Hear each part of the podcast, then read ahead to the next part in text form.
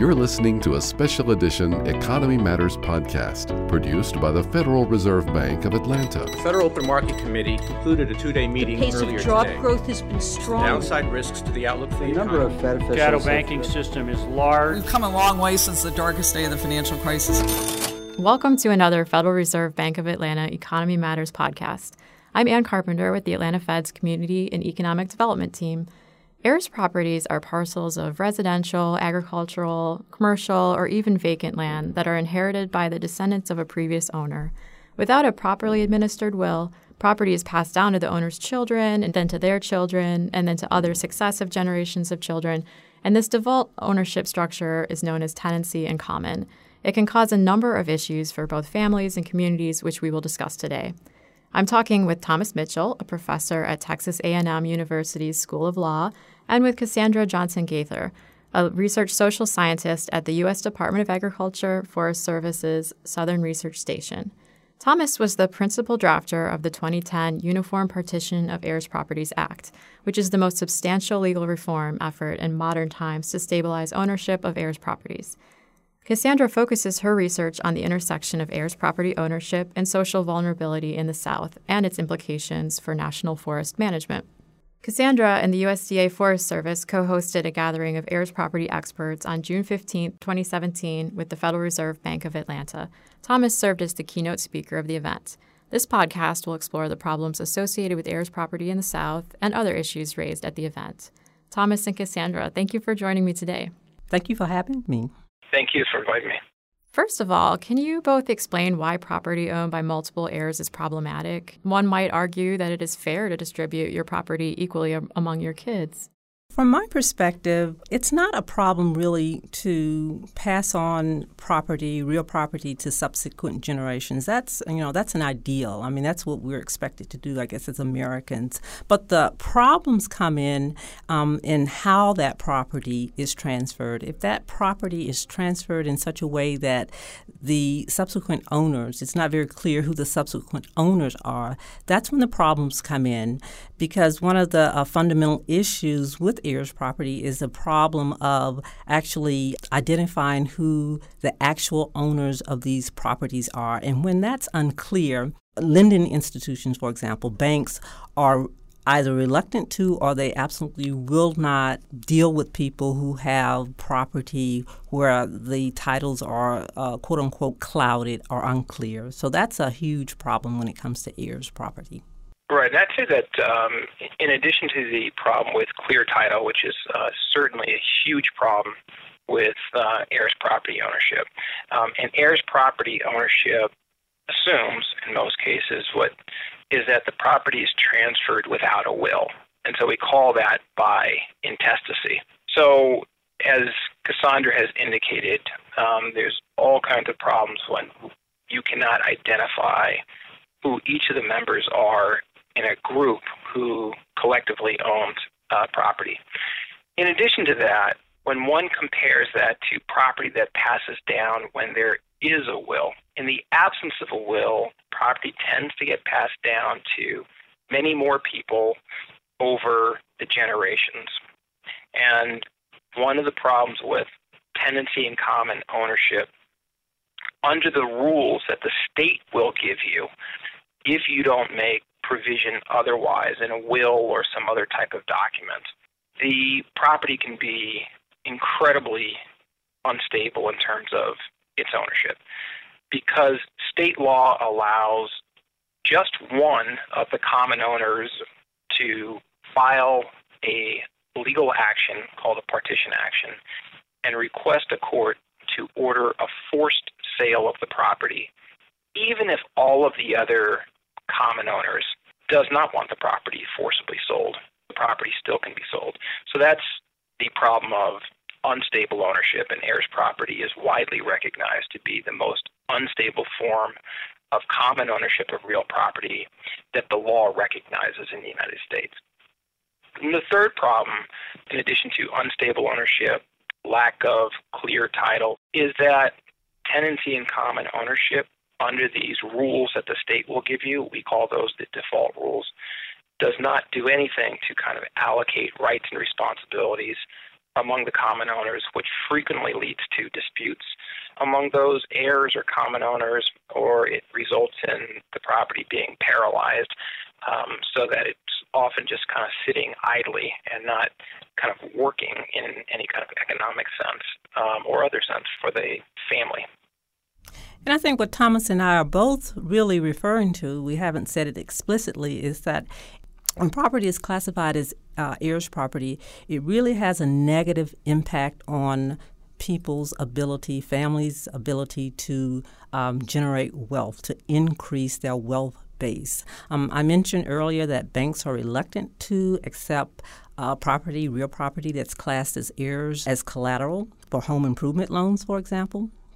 And also, um, public agencies, the federal government, will not offer uh, home improvement loans or agricultural loans, for example, to homeowners or landowners that have property classed as heirs property. Uh, for example, the Natural Resources Conservation Service, NRCS, um, it offers a category of not loans but grants, if you will, with the acronym EQIP, EQIP, which stands for Environmental Quality Incentives Program. And so this funding is available for conservation purposes. But again, if these rural landowners do not have clear title to the properties, that assistance is off limits. And so those kinds of things, those situations really have an impact then on people's ability to maintain their property, to just use their property to generate further wealth. So, moving on, I've noticed that in the research, much of the focus has been on heirs property in the rural South. Could you all explain why this is and what some of those major findings are? So, most of the research, I might even say almost exclusively has focused on the problem of heirs property as it affects rural African Americans, primarily in the Black Belt South. And the reason for this focus is likely uh, the fact that because of the predominance of African Americans in this part of the country, in this part of the South, because of their numbers and their history and their embeddedness in their in this place. A lot of attention then is focused on uh, the financial situation, the wealth situation, the social situation of these populations.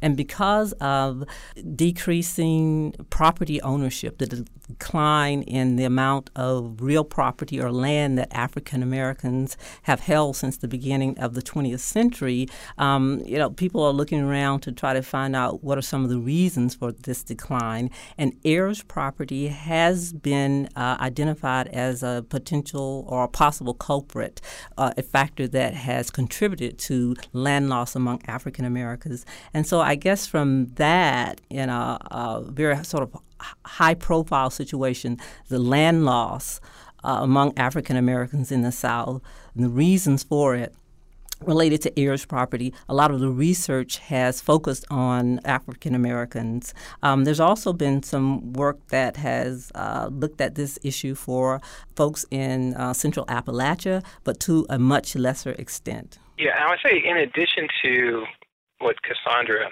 uh, indicated, is that with respect to African Americans generally, African Americans disproportionately own heirs property. And that comes back to what is a racial differential in rates of intestacy uh, in this country. And so the overall rate of intestacy in this country is something about 40%. However, in the African American community, the rates of intestacy are in the low 80s.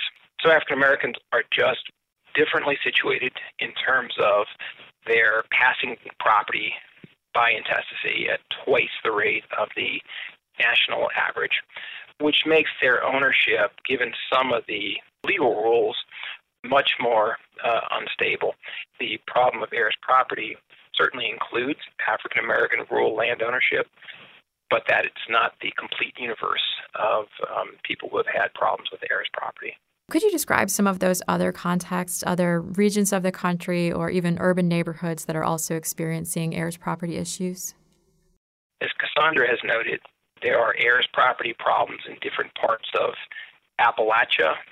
I think in some ways that problem has played out a little differently than it has with African Americans because there's not the evidence that the heirs property problem in Appalachia has been as much of a source of land loss as it has been in the African American community, but the other problems of heirs property ownership certainly uh, apply in that particular context.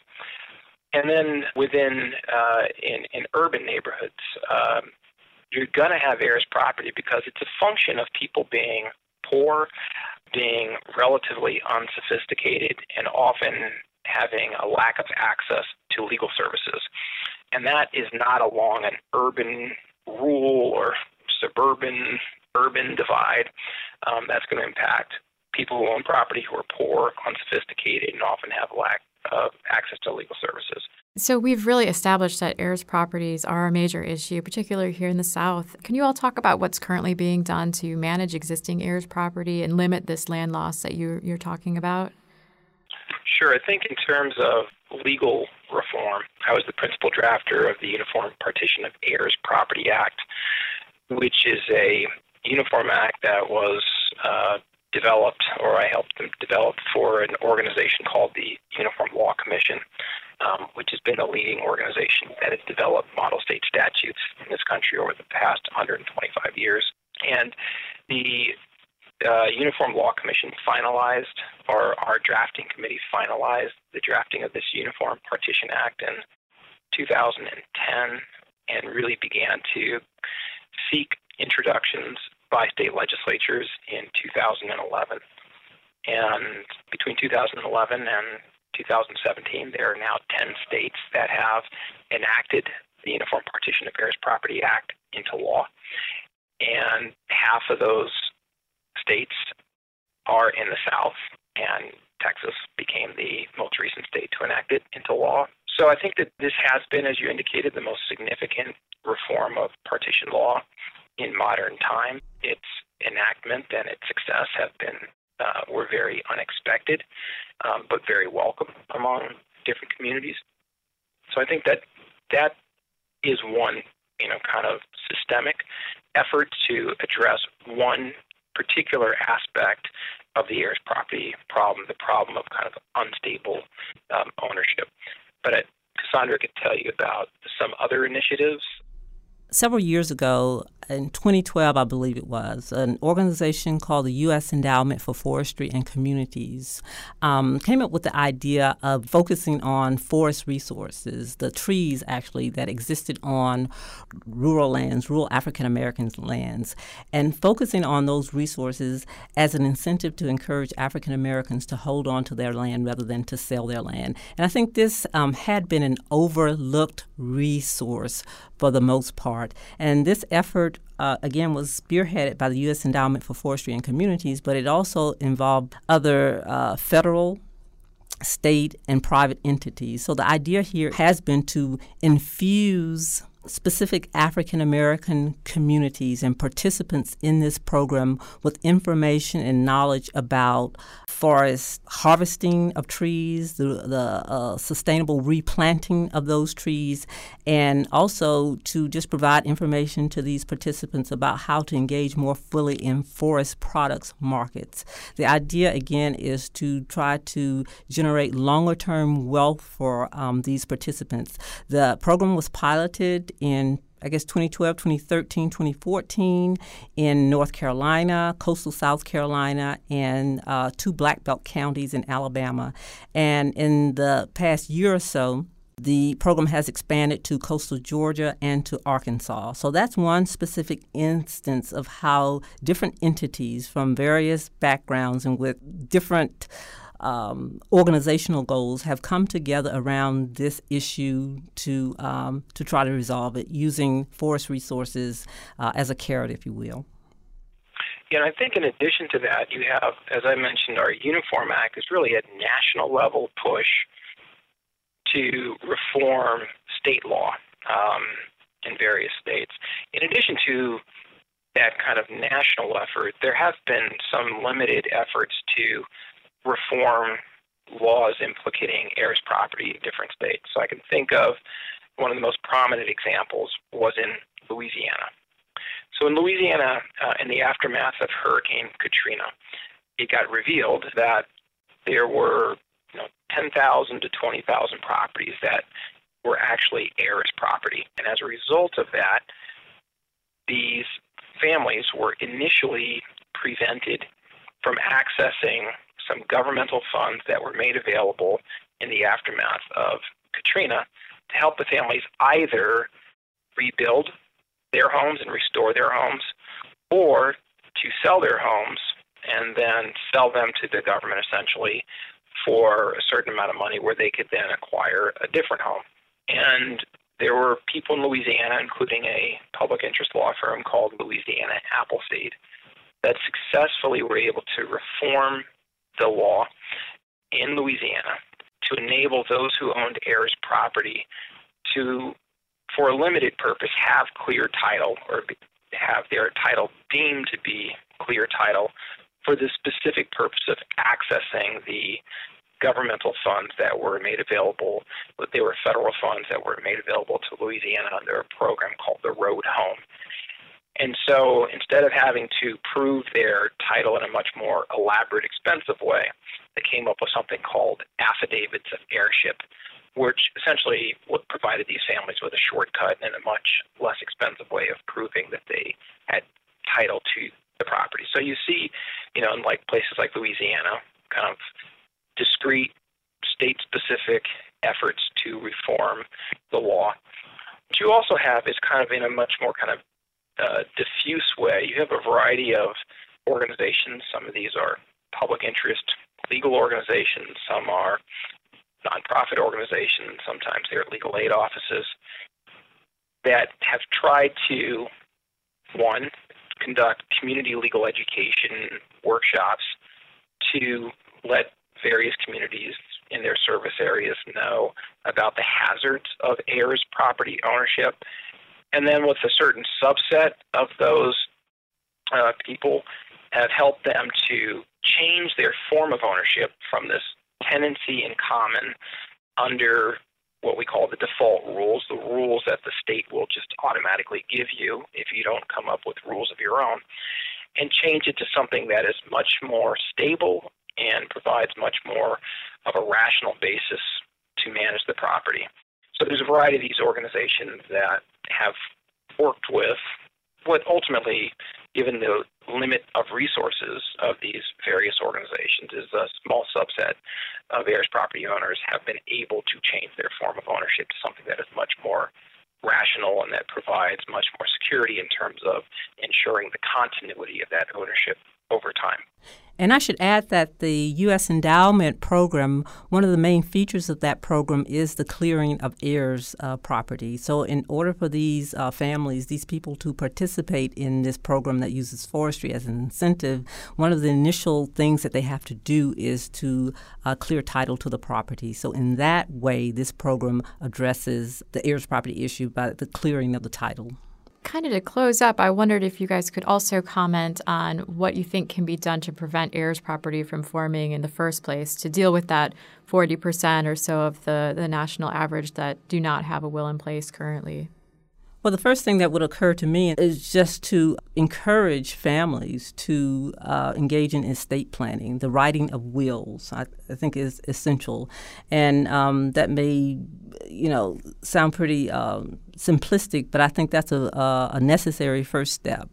Yeah, and I think that uh, I certainly uh, think that that's much of the effort that has been done has been through what I described as these community legal education workshops that a variety of these public interest law firms, nonprofit organizations, community based organizations, legal aid offices uh, have tried to do is to highlighting to them the real pitfalls of that ownership uh, and pointing out to these communities that instead of having a wide number of people or, or a large group of heirs who own this heirs property, which these many of these families have tended to think of as the larger the number of heirs, the more secure their ownership is, because these families have tended to assume that it would take, you know, unanimous agreement among the heirs, or at least a very high percentage, like a supermajority of the heirs, to agree to a sale. So it turns out that these families fundamentally misunderstand how the law works. Instead of their greater numbers providing greater security, the larger the number, essentially, um, it provides ample opportunity to those who want to take the property. Um, it provides more targets for them. And I think it's really important to emphasize to these various communities that if title to these properties, if it's made clearer, if it's more defined, then that does not uh, or that should not diminish the rich cultural attachments and associations, um, sense of place and attachment, and the vibrancy, uh, the emotions that the, these families have with property. It's been reported in some of the literature that there may be a reluctance among African Americans, in particular, to uh, formalize property ownership because of some a little bit of trepidation that um, if uh, the rights to these properties are more formal, then that would have the effect of excluding uh, members of the family. Okay, uh, if all of a sudden Aunt Sally's name is on the uh, property on on the deed, and um, several other cousins their their names aren't there or their names aren't there implicitly, then that might mean that Aunt Sally could uh, say that people couldn't use the property in a way that they had prior. But I think you know formalizing title it could lead to such scenarios, but it, of course, it could also strengthen that family's ties to that land. It would make it less vulnerable rather than more vulnerable. And I think that kind of messaging could be or should be communicated to some of these families. It could be communicated by these longstanding organizations, of course, like the Center for Heirs Property Preservation in Charleston, South Carolina. And I'm sure they're already engaged in such communication. And some of the newer organizations, like the Georgia Heirs Property Law Center, when they go out and talk to these families and individuals. But I think that it's essential that these folks who are involved in this situation realize that it's a win win if these properties, if the title to these properties is is formalized. Right, and I think consistent with that is one of the points um, I often make is that heirs property ownership is this form of ownership that the law will give you if you don't engage in planning on your own. But those who are wealthier and who are more legally sophisticated consult with real estate lawyers and trust and estate lawyers. And universally, among that group of um, these transactional lawyers. Um, it is well known, uh, or the pitfalls of heirs property ownership and tenancy and common ownership under the default rules are well known. And these lawyers always advise their clients to make sure that their family ownership of real property is in some other type of ownership form. And they do that so that these families can maintain long-standing ownership of their property from one generation to another so that these families can develop rules that can lead to having their property be property that actually generates wealth for the family and deals with situations where you have family members who are not paying their fair share of the ongoing costs of maintaining that property. Um, and they also do that so that to the extent that the family wants to sell their property, that they're able to sell on terms that generate economic value to the to the family, right? So owning property with clear title under rational rules, uh, as Cassandra indicated, those shouldn't be in tension, given the number of uh, families that, that do actually engage in such such planning to preserve their the heritage and those types of values in the family, but also uh, to ensure that the property is actually working for them in terms of generating wealth. Thank you so much, Thomas and Cassandra. And that brings us to the end of another Economy Matters podcast episode. Please see the Atlanta Fed Community Development website for more information about the event and for other materials on heirs property. Thank you for listening. This has been a production of the Federal Reserve Bank of Atlanta. For more podcasts on this topic and others, please visit the Atlanta Fed's website at frbatlanta.org.